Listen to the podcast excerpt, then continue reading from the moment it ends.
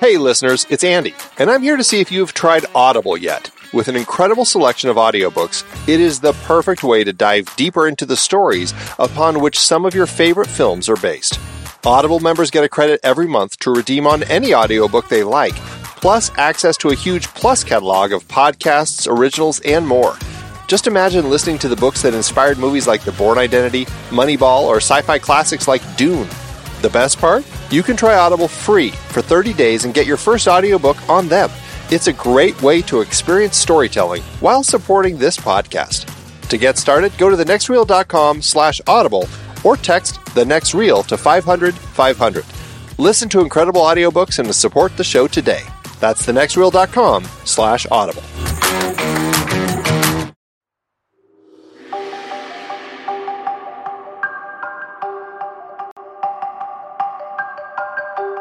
I'm Pete Wright. And I'm Andy Nelson. Welcome to the next reel. When the movie ends, Our conversation begins. Song of the Exile is over. Grandma cooks well, not like Mommy.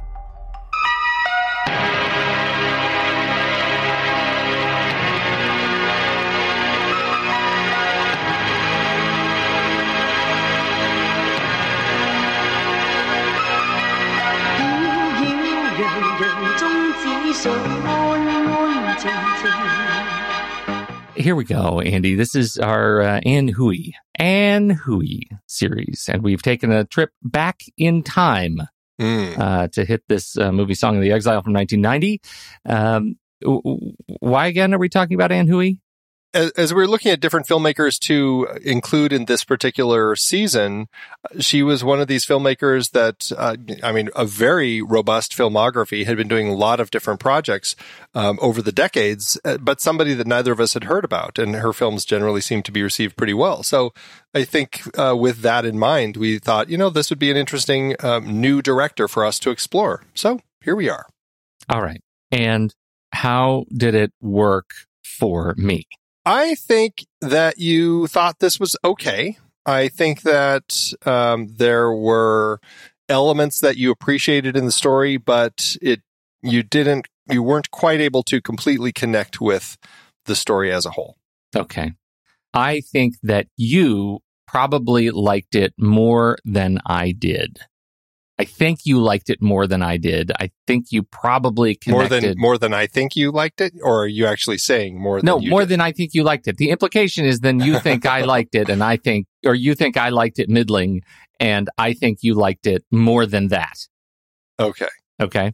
gotcha, And gotcha. uh, because I think you continue to really connect with these sort of uh, small family discovery movies, and that's and and, and so I think you you probably were I can't say anything without outing myself. I think that I think that job is done. I think uh, that you were uh, uh, hornswoggled into believing that this is a great movie.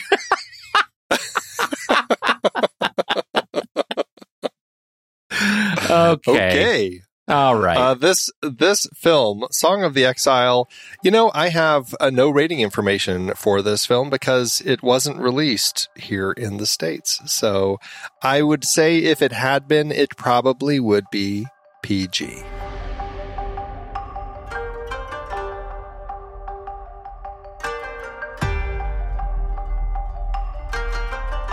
Hey, do you want to watch this movie and help us out? Well, good luck with this one. Um, you're not going to see it on Apple or Amazon. But you know what? Uh, this this is one of those movies that you kind of have to just go find on YouTube. Somebody's put it up there. Um, that being said, any of our other movies, if you see the Apple or Amazon link for the movie in our show notes, just click on it. It'll take you to their site, and you can rent or buy the movie. It's a great way to support the show uh, without really anyone having to uh, spend any extra money. Big holiday refresh coming. That's all I'm saying. Big holiday refresh coming on the merch store. T- truestory.fm slash TNR merch. Uh, shirts, stickers, mugs, mask pillows, uh, everything that uh, that you you want.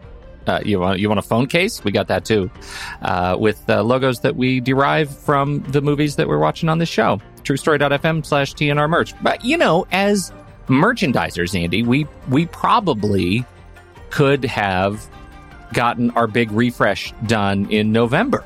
back when people were still shopping for the holidays. That would have been Probably true. Probably that would have been true. great for past Pete and Andy to do. Yes. Now it is still left for future Pete and Andy. That's oh, true. We're, we try There's always stuff. next holiday season. Uh, we are featuring your audio reviews. Uh, we would love to hear your thoughts on the show, and we know other listeners would as well. So send us an audio file about 30 seconds long to reviews at truestory.fm. As soon as you watch the movie, we just might end up showcasing your voice on the show. You got to get them in quick, though. We record about two weeks in advance, so make sure you watch the movie, send it in uh, with time so that we can include it in the edit. Again, send it to reviews at truestory.fm. That's poppycock, Andy. How would I possibly know what movie you're going to talk about in weeks' time? How would I possibly know that? Well, I'm so glad you asked, fake listener. Uh, you can head over to the Next Reel, uh, Next Reel's Letterboxd HQ page. Uh, you can either search for us in letter at letterboxd.com. You can just visit. We've even put it up there uh, as uh, letterboxd.com slash the next reel. You can't, you really can't miss it. And uh, once you get up there, uh, you'll see our watch list for all the movies that we're talking about coming up. We don't, we don't surprise you. There are no surprises here unless it's a, a surprise list. We've done that sometimes, but mostly it's not a surprise. Uh, we want you to know what we're talking about so you can watch ahead and, and know what's going on before we actually uh, talk about the movie.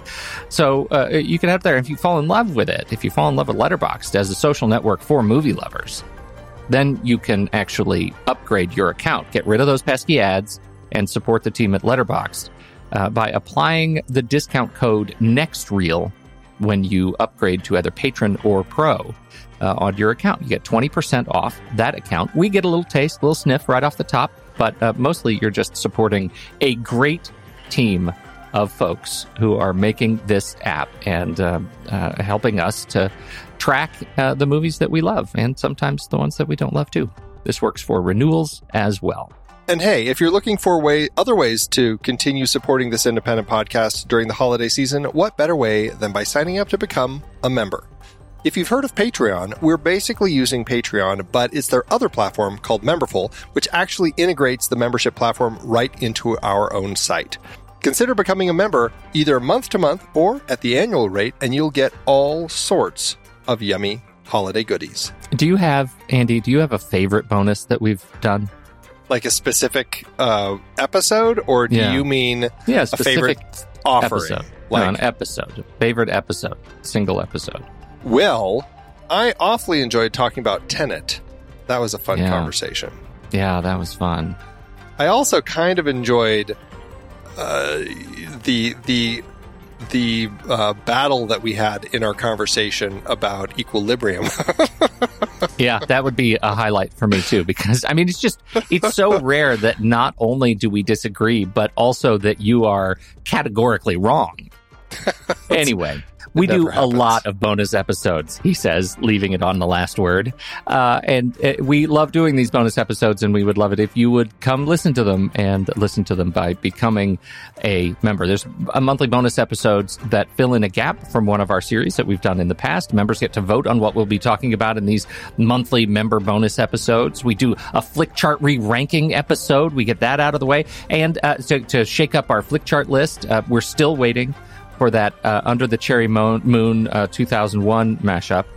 And uh, this season, we've got uh, we've been doing our retake series, which is a single bonus episode where we talk about the entire series as we finish that series. And uh, those have been really fun to uh, kind of explore what we've learned over looking at how these movies that we talk about are connected. Head over to truestory.fm slash TNR membership to learn more about the membership tiers. The most it'll cost you is $5 a month or $55 a year. And for you uh, movie lovers who love people who love movies, one of the things that you can do on our site, which you can't do on Patreon, where we used to be, is you can actually give the gift of membership. You can actually give someone a true story membership. Uh, uh, so you know if you're if it's late and you you want a last minute Christmas gift, or you listen to this after the holidays and you think, oh goodness, I forgot to give a gift to somebody and I shoulda. Well, you could you could now do this give him give him the gift of of uh, the next reel. The gift of the next reel. The gift of we're the such next a reel. gift. You're so a true. gift. So true. no, you are.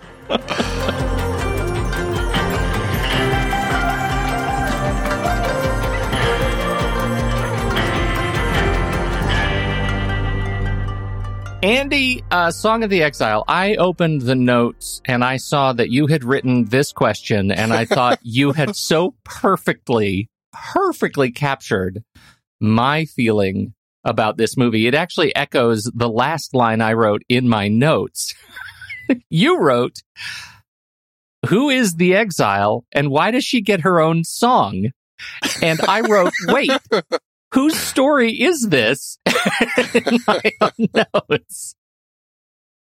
Oh, so funny. Um, so funny. Uh, although I, I, I don't know if I like that question more or my follow up question. Why were perms ever in fashion? I I wrote about perms too. Oh, Oh, perms, are the worst. And They she really, really had the right idea pushing back on the perm. I wish she had been a little bit stronger. That might have been made for a more interesting story element. Um, wow, hair just chopped off and permed right in front of us. That was rough. That was Uh, brutal. That to, was to watch. Yeah. Um, well, okay. So w- was I right? Did you like this movie uh, more than I did? Because spoiler, I didn't. Uh, well, then I guess I did, but I don't think I liked it that much more than you. Like uh, this was this was a film that I thought was interesting. Like I I enjoyed some of the elements that they were doing in the story. I kind of enjoyed the concept of family and and this idea of of uh, you know figuring out that your parent is actually a person and has a story and history of their own that you never really knew because you were a kid and you just never saw that. I, I enjoyed that element of the story. Like there were some interesting things that that happened in there. Um, that being said, it never really gelled in any way successfully for me, and I, I kept kind of waiting for it to kind of hit me in a, in in some you know grander element and it just it never quite did and so i was like huh, okay well and then it got to the end and i was i got a little i felt it really got muddled by the time we got to the end and and um, so we'll definitely talk about that because it sounds like you had some issues with the ending as well Yeah, it, was. I, so I struggle a little bit with how I think about this movie because, and I and I've been very excited to hear your your opinion because uh, I recognized pretty early in the movie that this movie was not made for me. Right, that I was. I am not the intended audience of this movie. I thought it was an absolute slog. It could not. I mean, I just there was no pace to it, uh, and I didn't find the characters uh, interesting, compelling. I was not into once the the mother daughter story uh, was. Um, uh, you know, it was it was painted with this really broad brush of uh, you know, mom having so many sort of cultural complications that made her a petulant mother, which is which is a rare character strain, right? A, a petulant mother yeah that uh but but at the same time like there was I I they were unable to conjure any interest for me to actually hear and see how that relationship ends up getting you know resolved. You know what I mean? Like I just was not into like it, they were in the bathhouse and they had this like 15 second resolution kind of sequence after so many of the fa- flashbacks, after so much of the understanding is kind of unveiled, after the daughter finds out that her mother was actually Japanese, you know, so many of those those things end up end up getting resolved. That was the most sort of unrequited kind of resolution sequence. I felt like how there is there is nothing in here that makes me care about the mother daughter relationship anymore. It was it, it like it, I I thought they were going to lead me toward a rebuilding between the two, and I never really got there. Yeah, I, I feel like there was a little bit, but it never in a way that that really worked for me. And I, I, I guess that's the the conflict that I have with the the way that the story is presented. It really feels like Hu Yin's story that uh, played by Maggie Cheung. I think she's you know a great actress. I generally have enjoyed seeing her in the films I've seen her in. Uh, she plays the daughter, and we actually start with her in London. She's uh, as we find out, she actually left home when she was uh, pretty much as soon as she could. She wanted to get out. She's going to school. She's getting her uh, uh, master's in London and really just kind of has this life where she wants to be a journalist, but she's she also kind of acknowledges it through voiceover, and there's plenty of voiceover in the film. She's the sort of person who never really is that aware of what's going on in the world, other than like just kind of the the clips that she sees on TV and stuff. So we're setting her up as this type of character who is very kind of I, really to a certain extent kind of has a self-centered element with her. And um, which I, I thought was interesting as that was explored in the film because as we see, uh, you know, we kind of, uh, she ends up coming home because her sister's getting married. She didn't get the big job at the BBC that she was hoping for. She needed kind of a change. And so she decides she'll, you know, her mom wants her to come home and she doesn't want to, but with everything else going on, she decides to. So that kind of sets our story in motion. She goes back to Hong Kong and, uh, for her sister's wedding. And that's where all the conflict begins because mom, as you said, is very petulant uh, really kind of shockingly so. It, it, this kind of way where I'm like, what is going on with mom? Like, why does she act this way with her daughter?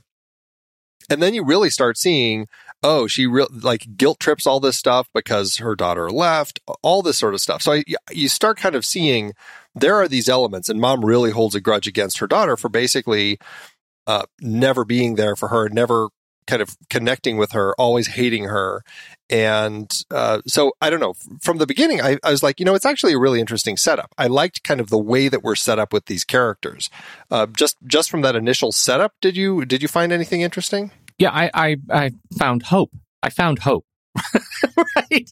I I felt like I I this was going to be potentially an interesting story because I, I do like the idea of unveiling this history, this like secret history. Uh, you know, that this, this, you know, she is learning her story becomes a vessel to tell mom's story. A- and I think that could have been really compelling, right? This whole idea that as she learns, it's not really Hu Yen's story at all. It is her mother's story. And as she learns about her mother, she learns about herself, right? That, that becomes kind of the log line of the, of the spiritual intent of the movie. And it never quite gets there. In fact, it's, you know, most of the sequences that, that deal with the, um, the actual um, reveal of the mystery are just kind of ham-fisted expositiony stuff like that that makes it feel much more like a like is there a chinese um, alternative for for like lifetime? Or is it just lifetime? Um, because it really felt like kind of a movie of the week sort of lifetime soap opera. Uh, like it felt it, it did not feel like an an artful reveal of the emotional struggle that that mom went through that made her the way she was and uh, and and I think there are hints of of of that of of being the way she was, but I I, I didn't feel like I really connected with them. So let's go to the flashbacks, right? That's really where it all starts for mom as a little girl. Not, not mom as a little girl. Uh, Hu Yin is a little girl. We actually, yeah, we actually never see mom as a little girl, right? No, we see no, her as a as a young woman when she gets married. So of her as a young woman, um, is was she already you know, the, the petulant mother to be at that point? Or was it really on the shoulders of the grandparents that made her the way she is? Oh, yeah. I mean, I, I definitely would think it was the grandparents. Like, I didn't feel that there was a, an issue with mom. Uh, you know, I, I feel like uh, I, this is one of those films where I feel like being from the area is probably going to help a lot to yes. contextualize with the history and everything. You know, all the talk about Manchuria and the war going on between uh, Japan and China, all these different elements, and how, in context of, uh, you know, what we find out is the story about Hu Yin's father had been a a Chinese soldier um, who a, a translator who had helped um, you know, Aiko, that's uh, that's uh, Hu Yin's mother, um, when she tries to stop one of the trucks because there's a there's a baby that needs help, and the two of them fall in love, and it was very much kind of that culture clash of a Japanese and, and a Chinese person falling in love with each other um, while they were off in in Manchuria, and uh, it it just turned into an interesting element of kind of that whole political um, dynamic of marrying somebody from the other side. And uh, again, I if I had a better understanding of the history of this particular area, I feel like I would have gotten a lot more out of the story. Uh, as it is, I think there are enough bits and pieces for me to kind of piece it together. You know, I, I, I mean, I generally get a sense of what's happening, but it took me a little longer, and and, so that was frustrating. Like I, I couldn't at all figure out why the grandparents were so hateful toward her. Like what was going on with these grandparents, where they wouldn't even let her do any of the parenting. Like they and the kids, they just, I mean, they were spoiled brats. That you know, the grandparents did everything for them, and if mom tried to do something um, parental the grandparents would step in and, and and take them away. And so I was like, there is some funky dynamic here that I just don't understand. And um, so I, I, found it to be interesting, but I also found it to be very frustrating uh, for mom. And I was like, what is going on? And I didn't realize she couldn't speak the language. You know, she, you know, there was this this wall between them and also the parents being Chinese, they looked down on her. So there was a lot of these elements that I just missed. And, you know, I was able to kind of pick it up later as we start learning and putting these pieces together. But I think initially that made it harder for me to figure out. Um, but I, I never really looked at it as mom's problem. Like once I started figuring out what was going on, I was like, okay, so the grandparents are really the one. It really is prejudice and uh, these these opinions they have of the other that really kind of pushed her down forced her to not be a part of her kids' lives. And I mean, even when she and and her husband are going back to Hong Kong, the kids opt to stay with the grandparents. I mean, these parents had no agency. It was very frustrating that they do so little for the kids. That that kind of drove me nuts.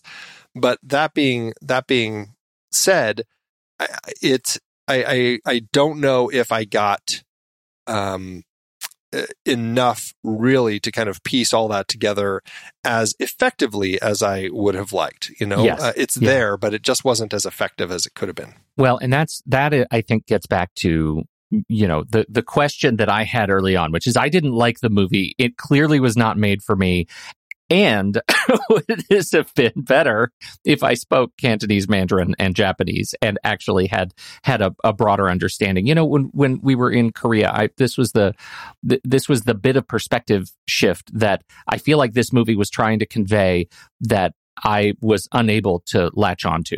We're in Korea and we're talking to some folks about, you know, um, you know, about history, and they reflect to us that uh, how thankful they were that the U.S. dropped the atomic bomb, uh, Hiroshima and Nagasaki. Right, that that was amazing because it, it effectively liberated the Korean Peninsula. Um, that was coming from the perspective, my perspective, which was, oh, you know what, we should probably not drop massive bombs on other countries. Uh, that was a perspective shift for me that I had not yeah. uh, ever really considered. Right? It, it's it's all a, a, grass is greener conversation, and I am unable to connect with that in this movie because I have such a uh, uh, shallow connection to the Japanese invasion of Manchuria. Right? I, I like the whole 1930s and 40s of uh, you know historical war play in the area is is lost to me. So that I feel like I can't understand the drama that they lay out here. But what I do know is what I see on screen when mom goes crazy and starts slapping her daughter about the head and back because she won't cut her hair and put a dress on and the grandparents come in and rescue her and give her a snack and take her off to to school uh, i i see that as you know oh my goodness like come come on like mom is not a a she's unfit to be a mother in the first place, right? She's not like I, I get all the other things, but she's a bad mom. I found myself on team team grandma early and often. That's funny. I I was completely opposite you. I'm like these kids have been so spoiled by these grandparents that they won't even sit down for a haircut these kids are ridiculous. They need some they need some stronger parenting. I'm not saying mom's decision to kind of go you know to town on her daughter and start smacking her uh, was the right way to do it, but right. It's like they, they weren't getting any parenting, and and I was it was a very upsetting situation seeing these grandparents spoil the kids left and right. Mom couldn't do anything about it. Dad was gone it drove me nuts. And so the whole thing was just a very frustrating situation for me. And uh, it's it's just one of those things that I mean, no matter how you slice it, raising children this way is going to, in some form or another, present conflict at some point in life Yeah, because yeah. there's there are so many elements that just aren't working in the in the parenting process. Well, and so then, uh, so clearly, we we both did not like it for opposite reasons. doesn't doesn't work at all there. Let's let's go back to Hu Yen, right? Because I don't feel like Hu Yen as an adult demonstrates the outcome of those challenges of her youth. Do you know what I mean? Like she seems like a really straight up person. Like she's doing fine. Yeah, she does. But like I said earlier, she seems very self centered. Like her motivations have never been to connect with her mother when, she, when they're essentially, they have to move to Hong Kong eventually to live with their parents because uh, her grandfather has decided to go off and fight with the Chinese army. Uh, so they, they pretty much, the kids have to go to Hong Kong. She's very resentful. And, uh, you know, we don't get a whole lot of the childhood. We get little bits and pieces, but it seems like she's just very much kind of a self centered, focused on herself, doesn't really pay attention to anything else going on in the world, or it's all about her. And, and so, I got that. You know, I, I, was able to kind of read that with her growth, and she certainly seemed that way. Um, you know, as an adult. Um, although, I mean, she still seemed like she was having fun and everything. But I, I felt like there were several things that did point out, uh, and, and even in her voiceover, her focus is really on her world, and that's that was pretty much it. I was okay with that. I, I think some of that too is a is a West versus East discussion, and there are hints of that in here too. Where you know she goes off to London, she goes off to London yeah. for her academics, she gets her master's degree. She's like she's doing her thing as an independent young woman in the seventies, um, which which I I thought that was great. That's fine. Um, and then they start peppering hints of the West versus East in other areas, like like Grandpa, right? He wanted to learn Western medicine, but his father owned an Eastern medicine shop. So he had to become an, a doctor of Eastern medicine. And so what, what is the purpose of that? Like, what are they teasing us with that again, structurally feels unrequited to me? Why do we keep coming back to these little teases of westernization and desire from multiple characters to be more Western that I, I just I feel like the film doesn't ever actually answer that question. It it really doesn't, um, and that I I don't know if that's something that's also connecting to kind of the modern 1990 Hong Kong where the film was made. Yeah, you know, and and and kind of putting a a, a place in because I mean 1990 Hong Kong uh, transitioned over. Sh- uh, back to China shortly after that, right? And so mm-hmm. I think that whole idea of um, you know, you know, Chinese rule, uh, British rule. You know, I, I, think there definitely was something about that uh, sensibility in that place at that particular time, and so that's that's my sense. Although, to your point, I never quite got uh, a clear answer on that. So it's it's it's a difficult one that that to your point, it, just, it never was quite fleshed out that well. No, and and yet all the th- uh, like the, our first major sequence, getting ready for the wedding, is all about like how can we look more sort of Western. Like I, I can't imagine that the miracle of Chinese style came up with the permanent. I know China is responsible for a lot of innovation on the planet, but the permanent, I don't believe is one of them. I think that was a uniquely Western treatment. And that was the thing that they wanted to do, right? I mean, everybody had to go to the hairstylist to get the permanent and look, well, you know, more fashionable. Mom wanted, mom, mom wanted, right, do. right. She mom was dragging everybody along. Wanted that done, and she wanted wanted them to get it done. She wanted them. She wanted everybody wearing a red dress because it was a, it was an odd thing where she really wanted uh, a sense of connection between them all. Right. She wanted them to look like family, and that was very key to her. And I think that became a big part of mom as a character is this idea of, you know, uh, I was never we never had this connection. So I'm I'm doing what I can to force the connection that we are one because I don't feel it because you've never loved me back. You've always hated me and resented me. And so I'm going to do what I can to at least create a facade that this is uh, that this is a family and we are together. Yeah, if we can't be a family, we'll at least look like one. Exactly. Right. Yeah. It's an it's an interesting element and the the perm aspect of it certainly feels um again, I think that goes to that whole western eastern thing that you were talking about and that whole, you know, British colony versus Chinese, uh, you know, part of China as Hong Kong in the 90s as it, it you would make its transition later in that uh, decade. It's it's an interesting element to include, and my my hunch is it just is one of those things that a lot of people probably dealt with while. Uh, while Hong Kong was uh, was very much going through this uh, transition, and um, all well all the way up through the transition. The whole idea of being right there next to China, but you know, here we are, a British colony for as yeah, long China, as it was. China, not China. Right. Yeah. Right. Exactly. Well, and exactly. and we, you know, Japan is reckoning with its rebuilding too uh, for yeah. for so many decades. That that I mean, clearly there's a lot of of sort of emotional historical underpinning undercurrent here that that again I don't feel equipped to to speak to structurally, would the movie had been better had it, you know, for an international audience? Let's, I'll say that specifically. Had it been a little bit more overt in in some of the um, unraveling of the conflict, I I would say probably yes.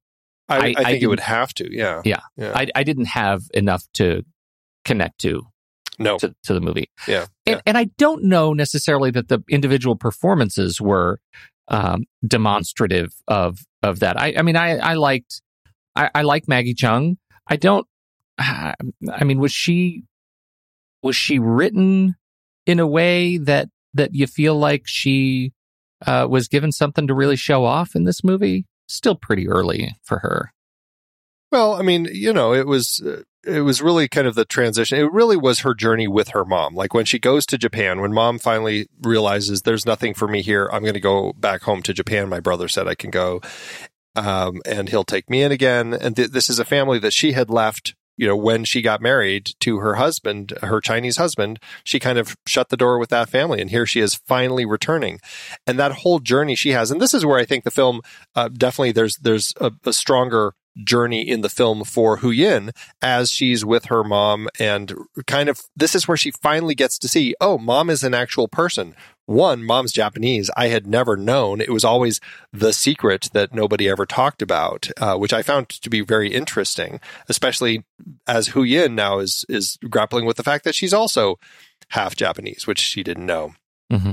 And then the the journey that Aiko takes as she reconnects with her brother and his wife, with old friends, old rivals. One of the things that I found interesting, I, again, it wasn't dealt with as much as it could have been, but I thought it was really interesting when she goes to meet up with her other brother. Oh God, they, I love that. Meet, okay, yeah, yes, they meet yeah. up at a, a, at a restaurant and they have a scene where they're they're going to reconnect, and we don't we we follow um, Hu Yin and her uncle as they go off on a walk to leave the two of them, Aiko and her brother, to talk. And when we come back, we find out that um, they had fought and Aiko was gone. And as it turns out, her brother, and I thought this was really interesting. Her brother had been a kamikaze pilot, yeah. and uh, as it as we find out, as as the brother says, he's still at war. He never really kind of got over everything. Though he was a kamikaze pilot, the war ended. He never was able to kind of fulfill his mission, and always carried that. And that was like, wow, I never really thought about that in context of kamikaze pilots and how, like, mentally, oh, the end of a war could kind of put you in a place where you feel incomplete. Oh, I love that idea so much. I love that that part of this movie exists and the fact that they settle in to have their conversation and we cut outside and hear the exposition about it drives me bonkers. Just bonkers. like that, that is, that gets to the meat of teaching me something, right? I get to learn a new perspective that I had never, that, that I can both wrap my head around because I have my own cultural baggage around what a kamikaze pilot is and does. But now to, to watch, you know, to watch that played out on screen with these characters who have a, a certain age and, and temperament, I think that could have been just great. I love the idea and it, it just, it, it felt like it could have been a real high point in the mother's journey to reconnect that we never got. Right. So, Right. uh, I, I man, that I'm so glad. That was uh, one that I I wrote down in my notes with many exclamation points. Uh, I thought Yeah. that was so so interesting. Very much so, and, and I agree. Like, keep stay with that so we Yeah. can follow along with it. Don't just fill us in on uh, through voiceover as Yeah. she's talking with her uncle. And uh, you know, it would have been a really interesting conversation to have and to see that play out. I've- and that was one of those moments. I'm like, did Ann Hui? Uh, this uh, we haven't talked about the fact that this is a semi kind of a fictionalized autobiography of her life. I think that she was, um, yeah, she was born in Manchuria, and then she went to uh, to film school in London, and so she there were parts of her life that she was kind of pulling apart. Uh, her her mother was Japanese, her father was Chinese. Um, she had moved to Macau uh, to live with her grandparents. So a lot of these different elements came from her own life, but then she kind of modified it a little bit to kind of create this uh, more complicated story. I I don't know. Part of me wonders if uh, if if she had stuck more with her own story, if if I I would have felt more of the journey. But I feel like moments like that are we staying with with Hu Yin because it is quote her story as opposed to staying with Aiko as she has this conversation with her brother. And I feel like that's those are moments where I feel like you know it could have been a stronger film if we stayed with Aiko instead of uh, going off with uh, with Hu Yin. So I don't know. I, I feel like it was a story decision that she made, and I I don't know. I don't know how I feel with feel about it. It, yeah, well, it was a lack of it was a lack of commitment to to my eye. Like I I wanted it to commit to. Um, I felt like the mother had the more interesting story, and I wanted to commit to that. And there were uh, there were so many bits of uh, Hu Yin that I, I didn't feel added enough to that story. I think that's where like where I'm where I'm coming down. There was a, a bit that I wanted to to just clarify with you the the cleaning the house bit. Okay, with uh, with her with her aunt, Yeah, I get that was her aunt. Okay. and they don't speak the same language. Aunt, her aunt speaks Japanese, and she's speaking um, Cantonese. Uh, okay. Um, there was a mistake of language here. It starts very simply, and I think in, in terms of dissecting the scene, I think it's a good bit of humor. She says, "You know, are you hungry?" And she, Huyen shakes her hands no, as if she's not hungry. But the aunt somehow is not able to to understand that they don't speak the same language.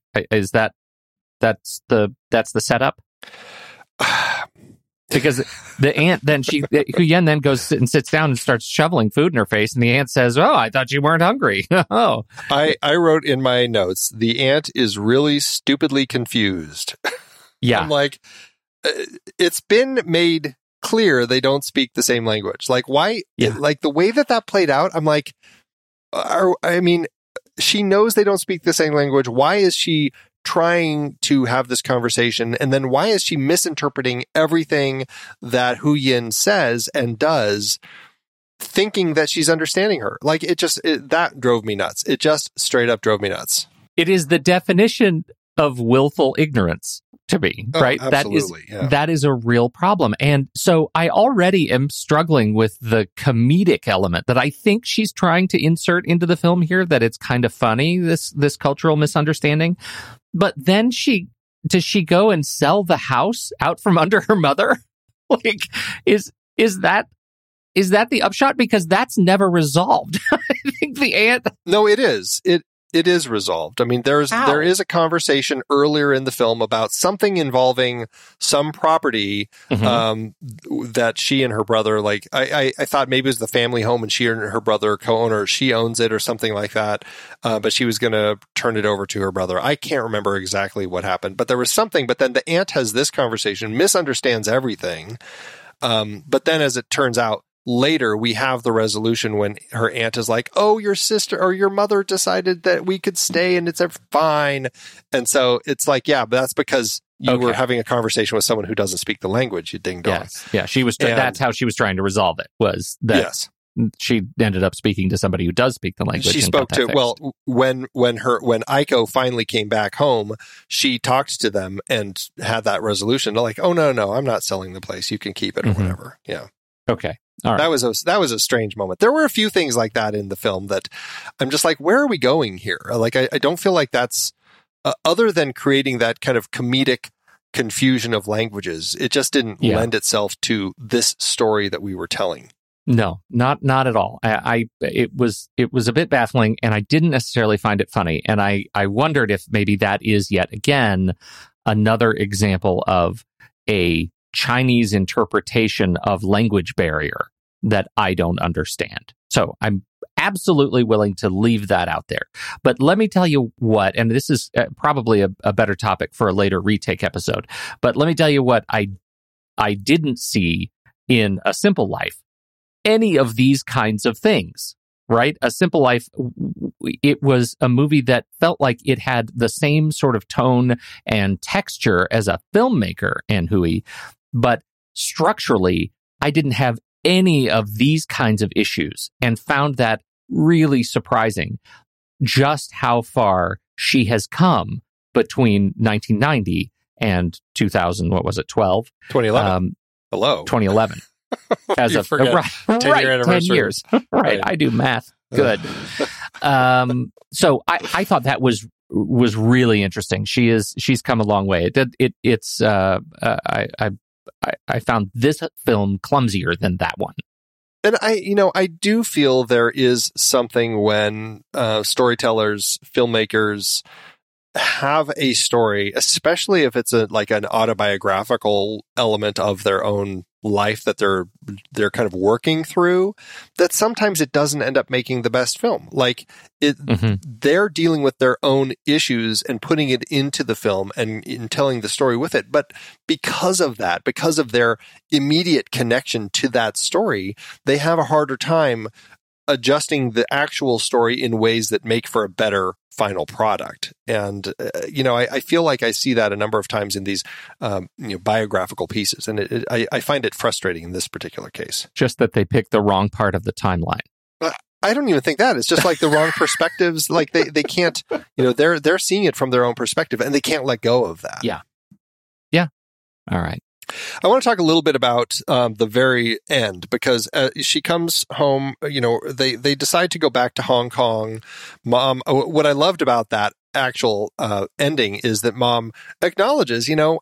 I don't like the food here in Japan as much. I really enjoy the food in Hong Kong now. Like she, like that acknowledgement of like, I'm my own person and I'm okay being alone in Hong Kong. Like I, I enjoyed that recognition that mom had of, you know, uh, being who she is. Like that actually was great for me. I, I enjoyed that. What we do find out though is that um, that her grandfather, uh, Hu Yin's grandfather, had had a stroke. He was still, you know, strong and fighting and defending China and all this sort of stuff. And so Hu Yin goes back and visits her grandparents.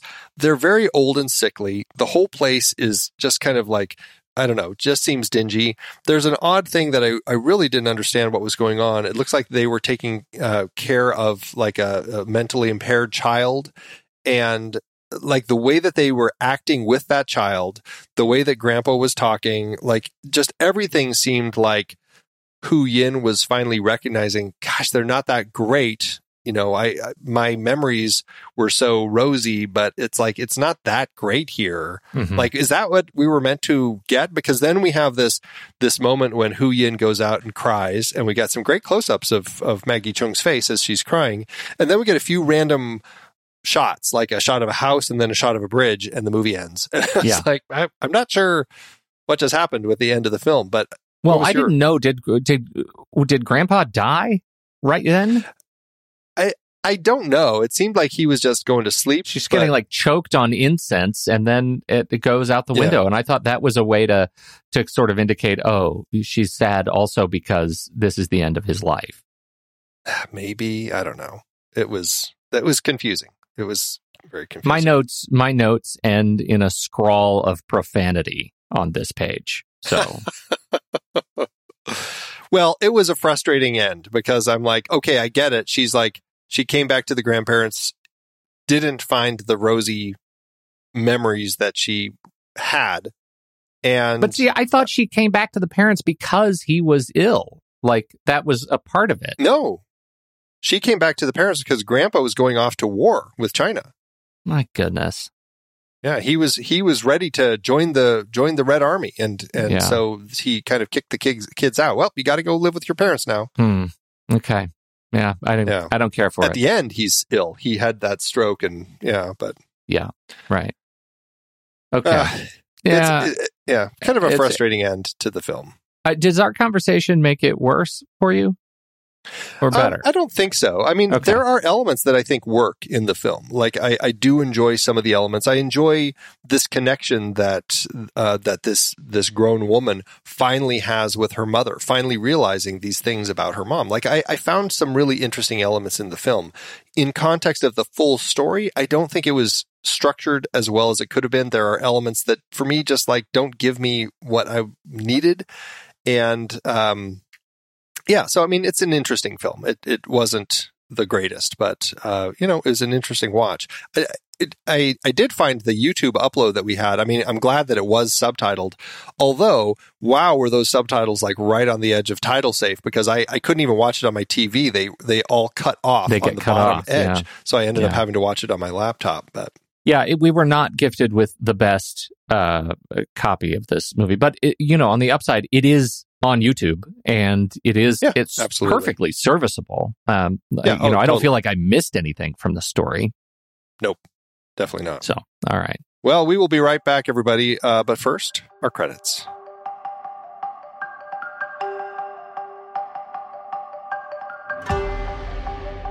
The next reel is a production of True Story FM. Engineering by Andy Nelson. Music by Ian Post featuring Aya Ishida, Oriole Novella, and Eli Catlin. Andy usually finds all the stats for the awards and numbers at the-numbers.com, boxofficemojo.com, imdb.com, and wikipedia.org. Find the show at truestory.fm, and if your podcast app allows ratings and reviews, please consider doing that for our show.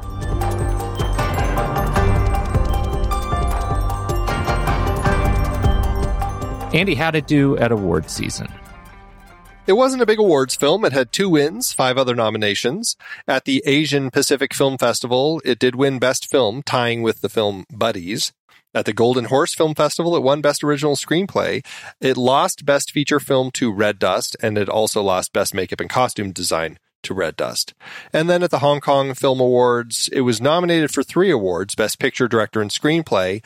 Uh, for Best Picture and Director, it lost to Wong Kar Wai's uh, Days of Being Wild and best screenplay lost to Queen of Temple Street. So you know, it was it, it had a minor uh, minor bit of recognition, and I think this was actually the film that Taiwan, um, or it was selected as the Taiwanese entry for best foreign language film at the Oscars, but it did not end up uh, becoming a nominee. Hmm. And Days of Being Wild, also with Maggie Cheung. That's one I need to watch. I have not seen that one yet. Have you? No, I haven't. In, in fact, uh, Maggie Cheung, I think you could say I've seen, well, uh, In the Mood for Love and Hero, obviously. So pretty much I've seen the Maggie Cheung movies that we've done for this show. That's it. Um, I, I, I've, I'm trying to remember if I saw the one of the police story movies that she was in, Oh, right. Of Or- course, I've seen the police story movies. but otherwise, um, yeah, I, I don't think I've seen much more of her either. I keep feeling like of, oh no, Police Story Three, Super Cop. So I did see her in that one. Yep. Um, and uh, yeah, not much. Did you see her as Cat in It's a Drink, It's a Bomb? 1985's hit, It's a Drink, It's a Bomb. I guess I missed. That. Did you that see one. that? I missed that one. Oh, I saw her in. I think I, I saw her in Chinese Box. That was the uh, Wayne Wang film with Jeremy Irons. That Yep, was really yep. kind of all about the transition uh, for Hong Kong. Um, in the Mood for Love, Hero, twenty forty six. Um, I saw 2046 too. Yeah. So I've seen more Yeah. than that. I, I was, she was in I a was deleted scene for Inglourious Basterds. How interesting! I need to watch that deleted scene. Okay. Well, I feel better about that then. I, I, I can safely say I liked her in most of those things better than this. All right. I mean, it felt very um, melodramatic. Yeah. Yeah. That's it. How to do uh, at uh, the box office? Just make any money?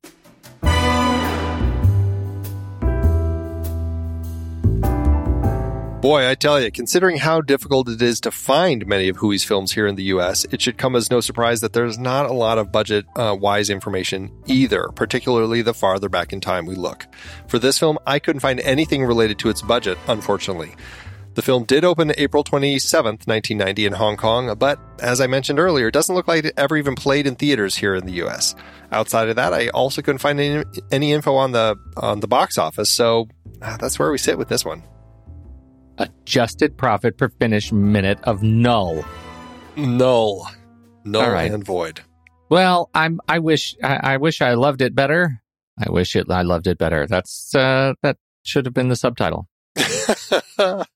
I, you know, it's it's an interesting story. It has elements that that did work for me, but those far get outweighed by the elements that that didn't work. So it's frustrating. It's a frustrating watch. All right. Uh, well, we're we're going to be right back with our ratings, but first, here's the trailer for uh, for next week's movie, which is "Our Time Will Come."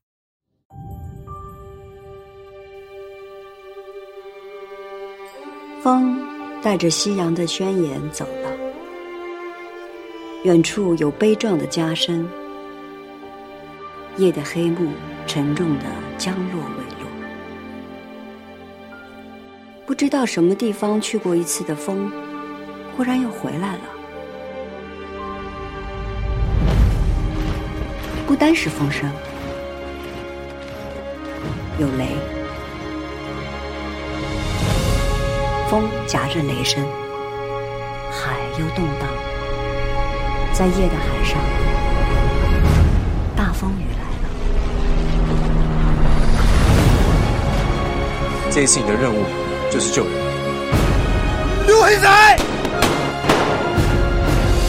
万一出事了，短枪队就没有了。等胜利才回来，回来收尸。加入短枪队，你就没有想过活着出来？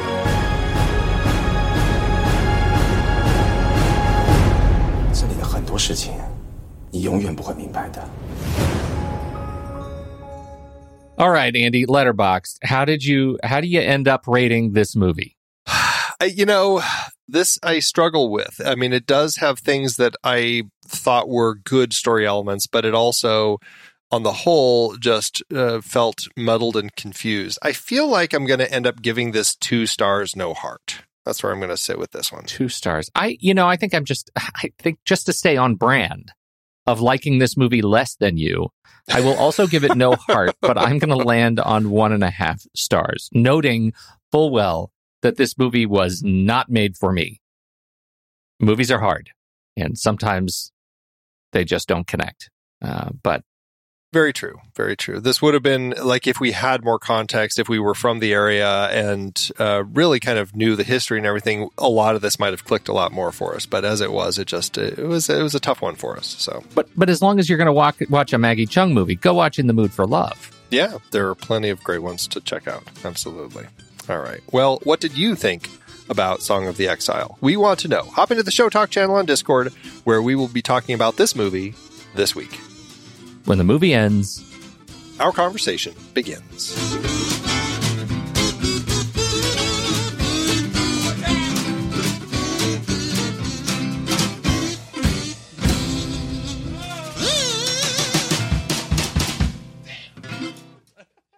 Letterboxd giveth Andrew. As Letterboxd always doeth. Yeah, I, I mean, uh, people feel strongly about this movie as they often do on Letterboxd. There are there's a lot of love, a lot of love. A lot of people certainly connected with it more than we did. How did you? Um, how, how did? Where did you land? I actually went high. I went with a four star by Katya, who has this to say. It's funny because Katya's review, I don't feel reads as a four star review, uh, but you be the judge. Four stars by Katya. Mommy Issues, the movie. Oh, that's cute. I almost went with uh, Junie Ying's one star review of Stomach Cramps. It just says Oh, stomach cramps, but uh, I I ended up going with, and this is thanks to uh, a nod to uh, Blot in the Discord chat room, but I I do I do appreciate this one star review from forty seven. I don't know how to put in words just how awful this film is. And I say this as someone who would gladly offer any of her limbs for sacrifice to worship Maggie Cheung's name. That's really pretty gruesome. Pretty gruesome. Uh, and I will add that that um, you know we we did not watch uh, this on a, a great format, but Ben does note in his review that the DVD is it sounds like uh, pretty bad. Sounds like that's Um, even worse. Yeah. Yeah, it sounds like that might be even worse. I don't know. I I don't know. I mean, uh, unless that's the version that we ended up watching that had been put to YouTube, um, it's it's bad. Um, so you know, here's hoping for those who love this film. Here's hoping that it gets uh, it gets a little bit of polished treatment uh, Yeah. on a re-release. Yeah. Absolutely. All right. All right. Thanks, Letterboxd. You're the best.